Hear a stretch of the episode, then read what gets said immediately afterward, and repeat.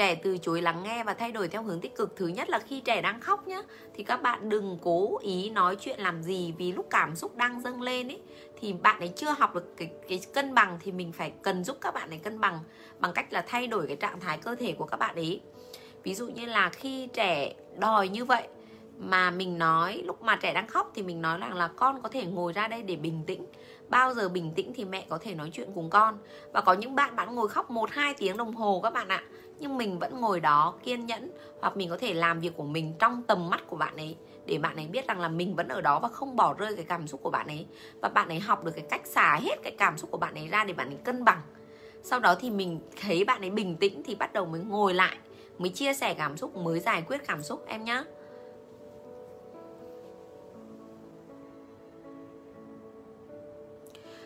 nếu trẻ nếu mà trẻ đòi ba mẹ phải làm theo ý của mình mà ba mẹ không làm theo thì trẻ ném đồ gào thét thì giải quyết thế nào cho tốt? Ạ à, bé 3 tuổi đúng không ạ? Đúng thường là 3 tuổi thì các bạn ấy đang hoạt động cực kỳ rất bản năng theo cái cảm xúc của mình. Và nếu như ai nghiên cứu à, về sách tâm lý trẻ thì có một cái thuyết gọi là thuyết ba não bộ của một cái nhà tâm lý học là trẻ con khi sinh ra thì có 3 phần não bộ là não bò sát, não động vật có vú nhỏ và não động vật có vú lớn. Thì thường là trẻ trong 3 tuổi thì trẻ đang phát triển những cái uh, cảm xúc dưới cái hệ thấp và hành xử uh, nó theo cái dạng não bò sát nhiều. Cho nên các bạn ấy sẽ không hiểu đâu ạ. Dưới 3 tuổi thì hầu như các bạn ấy không hiểu. Và chưa kể là cái não phải của các bạn ấy đang rất là mạnh. Các bạn ấy không hiểu được nguyên nhân kết quả đâu. Thì cái chuyện mà bé uh, muốn bố mẹ làm theo một điều gì đó. Ví dụ như là bé đang đòi mua một món đồ chơi và mình không đồng ý mình không đồng ý và bé bắt đầu gào thét và ném đồ. Đúng ạ? Thì việc của mình ạ việc của mình là mẹ hiểu là con đang rất tức giận nhưng mẹ không đồng ý việc con ném đồ mình phải có giới hạn các bạn ạ. Trẻ dưới 3 tuổi, trẻ đang thử tất cả những cái giới hạn của mình. Và việc của mình không phải là lúc nào cái chuyện nói không nhiều quá là không được, đúng không ạ? Nhưng mình phải có một cái giới hạn, ít nhất là một, hai lần đầu đối với con. Ví dụ, khi bạn ấy ném đồ thì mình nói rằng là, mẹ hiểu là con đang rất tức giận. Nhưng ném đồ không phải là cách. Và mẹ xin phép là được cất cái món đồ này ra khỏi tay của con. Và bao giờ con bình tĩnh? Thì mẹ ở đây giúp con, mẹ nói chuyện với con. Đối với những em bé trong giai đoạn này, các bạn ấy sẽ chưa hiểu nhiều. Và khi bạn ấy vẫn khóc, bạn ấy khóc, bạn ấy nín dần đi thì mình mới nói, mẹ biết là con thích cái món đồ chơi đó, nhưng mà mình quá nhiều đồ chơi rồi và mình không mua nữa. Và bây giờ là mình sẽ về. Vậy thì một là con đứng dậy về theo mẹ, hai là mẹ sẽ bế con về. Con chọn cái nào?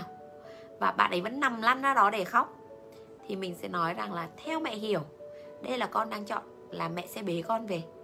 Thế thì mình sẽ bế bạn ấy về. Thế thôi ạ.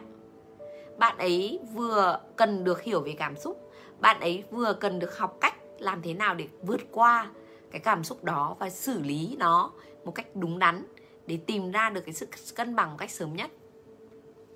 À, bé không ba nói bé không hiểu về lựa chọn thì sao cô? À, thứ nhất là bé không ba thì bé cũng không nói được đâu. Bé cứ hành xử một cách bản năng thôi. Thì những cái lựa chọn của mình ý, thì mình sẽ kết hợp với hành động để bé hiểu nhé à, cô ơi liệu bây giờ con 4 tuổi thì thay đổi có phải là muộn không ạ? À? à, không hề muộn em nhé à, đối với các bạn 4 tuổi thì cái cái cái hệ thần kinh về cảm xúc của các bạn ấy còn hoàn thiện và và gọi là có trong cái một cái thuật ngữ gọi là myelin hóa nó đến đến khi mà tuổi dậy thì mà nó còn rất là lâu. Và cái myelin là gì? Nó giống như kiểu là các cái dây thần kinh kết nối là giống như các cái sợi dây điện ấy. Thì cái myelin nó là cái cái cái bọc nhựa bên ngoài để cho các cái dây điện nó không chập vào vào nhau ấy. Thì đến lứa tuổi dậy thì thì nó mới hoàn thiện mà. Cho nên miễn là bây giờ em có thể lắng nghe được các cái nhu cầu cảm xúc của con à, nói chuyện được với con để con có thể hiểu được những cái cảm xúc của mình. Giúp con học cách cân bằng vượt qua những cái cảm xúc đó thì đó mới là cái điều mà những người làm cha, làm mẹ, làm giáo dục như chúng ta nên làm. Chúng ta đến, chúng ta lớn lên, chúng ta nhiều tuổi hơn con, chúng ta nhiều trải nghiệm hơn con. Thì con học ai? Con học ai để có thể hành xử đúng? Ví dụ, khi chúng ta có chuyện chúng ta tức giận, chúng ta gào thét lên, thì con cũng sẽ học được cái điều đó từ chúng ta. Thì làm sao chúng ta yêu cầu là con phải bình tĩnh, vui vẻ? Đúng không ạ? Chúng ta còn như thế mà thì làm sao các con có thể học được cái hình mẫu đấy từ đâu? Và như cô đã nói là bẩm sinh con sinh ra và trong quá trình nuôi dưỡng mà cứ lặp đi lặp lại một cái mô thức đó thì sau này con lớn lên sẽ trở thành một cái phần tính cách của con như vậy. Và ở trong uh, nguyên lý ngôn ngữ về não bộ thì người ta gọi đây là tính khí. Tính khí con người là do bẩm sinh sinh ra cộng với cái môi trường nuôi dưỡng nữa. Thì tính khí thì có thể thay đổi có thể thay đổi các bạn nhé nhưng mà giai đoạn từ 0 đến 6 tuổi là cái giai đoạn đời sống tâm lý của trẻ phát triển vô cùng mạnh mẽ. Từ 0 đến 3 là đi hoàn toàn vào vô thức và trẻ không hề lưu giữ ký ức. Nhưng nó là cái giai đoạn mà gắn cái cảm xúc của trẻ đối với một vật nào đó. Ví dụ như là có những em bé bị bạo hành trong cái thời điểm là à, bạo hành với tinh thần đi. Cô nói ví dụ bạo hành với tinh thần là người mẹ lúc nào cũng nói rằng vứt vứt bỏ đứa trẻ hay là nói rằng là không muốn có cái đứa trẻ này trong suy nghĩ lẫn trong lời nói, thì bản thân đứa trẻ lúc nào lớn lên cũng cảm thấy hoang mang, lo lắng, lúc nào cũng sợ bị bỏ rơi. Các bạn thấy không ạ? Mặc dù trẻ không hề nhớ cái câu mà mẹ đã nói, nhưng mà cái cảm xúc đó nó gắn liền với cái sự việc đó, nó lặp đi lặp lại. Thì lớn lên lúc nào cũng hoang mang, lúc nào cũng cảm thấy bất an, lúc nào cũng cảm thấy sợ bị bỏ rơi. Và nó quyết định cái cách mà mình sống. Ví dụ như là yêu ai đó thì mình sẽ quyết định mình ly à, mình à, chia tay trước để mình không bị bỏ rơi. Hay là à, yêu thương ai thì lại sợ người ta bỏ rơi mình cho nên là cứ bám lấy người ta chẳng hạn thì nó đều ảnh hưởng đến các cái mối quan hệ sau này. Bé 19 tháng chưa biết nói vì có thói quen mút tay Nhưng nhận thức tốt ạ à, Mà muốn gì cứ lăn ra ăn bạ và hất tất cả mọi người ra Em muốn hỏi cô có các bước giải quyết cụ thể ạ. À, Em cảm ơn cô. À, 19 tháng thì bạn ấy hành động cực kỳ rất là bản năng em nhé Và thường là trẻ sẽ có tận mười mấy nhu cầu Để mà em có thể lý giải được cái thói quen mà bạn ấy đang khóc đúng không ạ? Như cô thấy ở đây là bạn ấy có cái thói quen mút tay thì trong giai đoạn này thì cái xúc giác về khoang miệng của các bạn ấy của bạn ấy đang rất là mạnh đang rất là mạnh thì cái chuyện mút tay là là bình thường. Tuy nhiên là trẻ nào không được đáp ứng về nhu cầu, tình cảm thì lại càng mút tay nhiều. Và có những em bé lớn lên là trở thành là mút để, đến nỗi mà tay bị lợt hết cả tay, đúng không ạ? Thì thường là trẻ mút tay, một là phần là khám phá về khoang miệng, hai là trẻ cảm thấy vô cùng bất an, trẻ mới mút tay. Thì em hãy xem xem thực sự khi em ở bên cạnh con, em có kết nối với con không? Khi cho con bú, em có tập trung nhìn vào mắt con vuốt ve con hay không? Hay là hay là mình hay là mình hầu như là mình chỉ tập trung bấm điện thoại? Thì những cái em bé đó mất kết nối và những em bé đấy cảm thấy à, rất là hoang mang và không hiểu được cái nhu cầu thực sự của mình. Đấy ạ. Ôi, nhiều bạn không ba quá nhỉ? Nếu mà các bạn không ba mà học khóa online không ba nhá.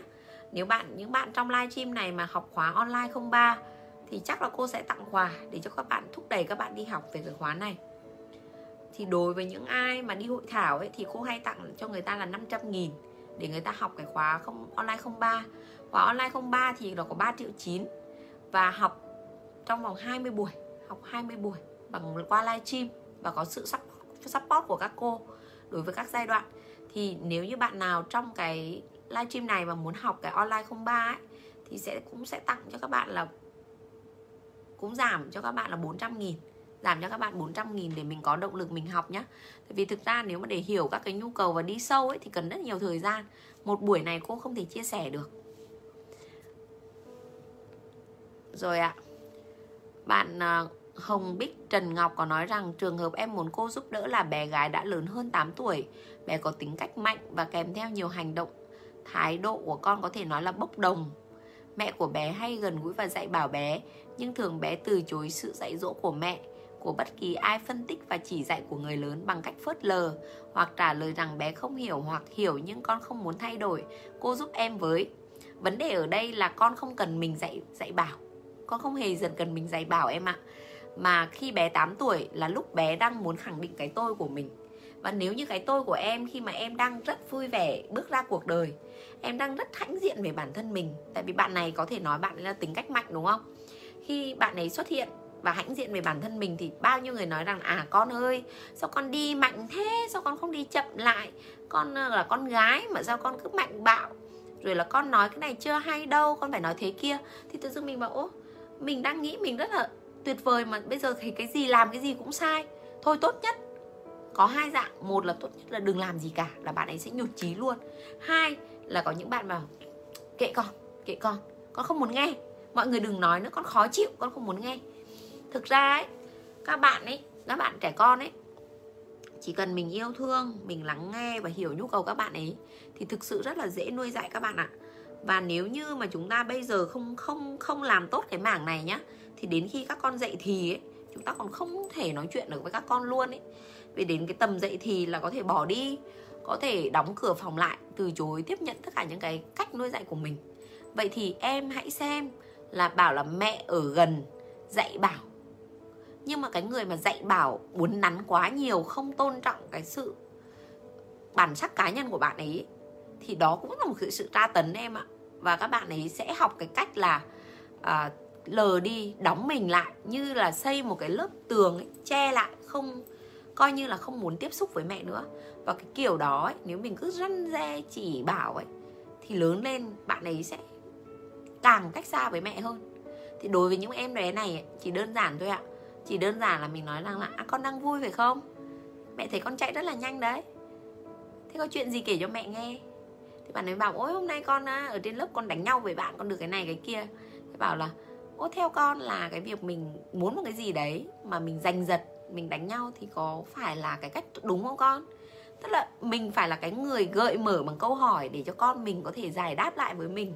Thì cái cuộc trò chuyện đó mới thực sự là công bằng và mới thực sự là để em bé có thể mở lòng. Và theo con có cái cách nào để mà mình xử lý cái tình huống đấy tốt hơn không? Đấy con có muốn nghe gợi ý từ mẹ không? Đấy mới gọi là tôn trọng chứ đúng không ạ?